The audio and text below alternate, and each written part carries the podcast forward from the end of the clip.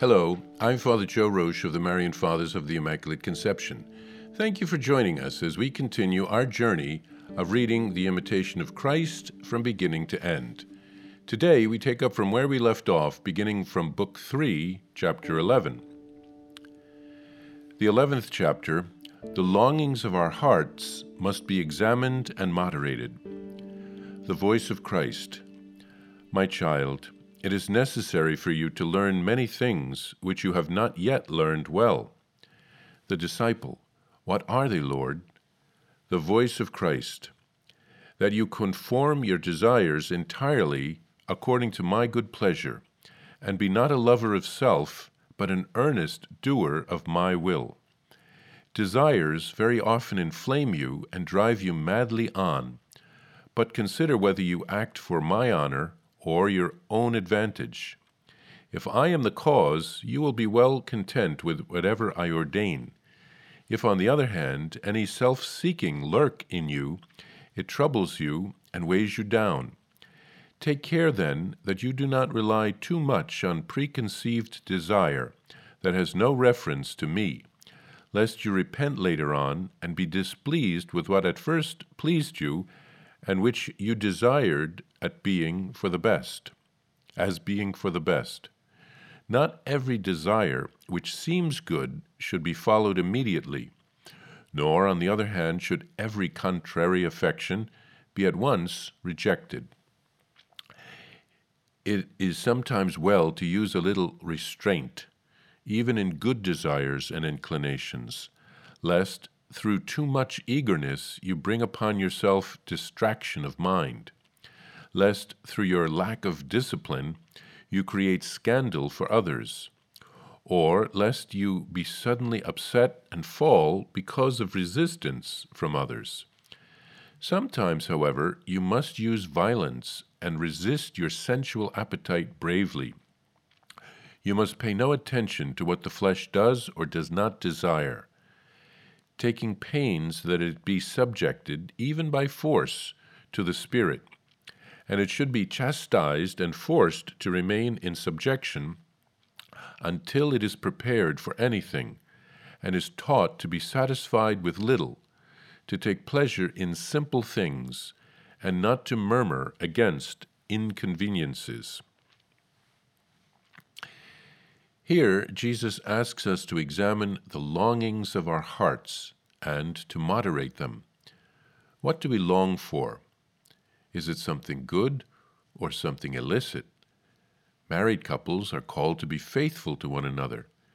Seeking a relationship with someone else is destructive of the marriage. Priests and religious are called to be faithful to their promises, their vows, their consecration. Single people are called to be faithful to their state in life. And then longing for material things will not bring us the happiness that we seek. If we have a longing to draw closer to our Lord, that is a good thing. But even when we desire good things, our Lord tells us to restrain our desire a bit, lest they drive us to distraction. We want to get to heaven, and we want to be with the Lord. But growth in sanctity is the work of a lifetime. It can't be achieved overnight.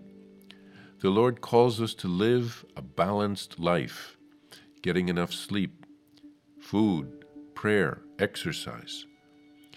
When our Lord says that we must use violence to resist sensual pleasures, he means turning away from sin with firmness and self-discipline. Saint Francis of Assisi was tempted toward sins of the flesh once. To resist, he threw himself into a bed of roses. The scratching of the thorns distracted him from the temptation. Those rose bushes in Assisi grow to this day without thorns in honor of Saint Francis and the sacrifice that he made to remain chaste. Sometimes we have to remove ourselves from the near occasions of sin in order to not fall. And our body needs to be trained, like in a boot camp, to obey the will. It can't be the other way around. The fathers of the desert lived ascetical lives to train themselves to not give in to every desire.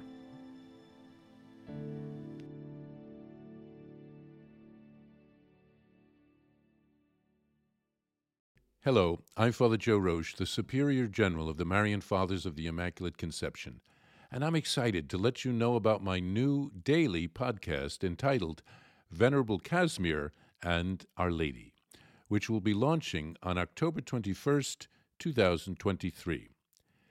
Venerable Casimir Wyszyński was a Marian father who lived in the 1700s. We are praying for a miracle so that he can be beatified. He helped to revive our congregation when we were at a low point because of the actions of his brother. He rewrote a Latin handbook by a Jesuit on the 10 gospel virtues of Our Lady. He called it Morning Star, so that lay people would be able to understand it, to imitate Mary's virtues, and to grow in holiness.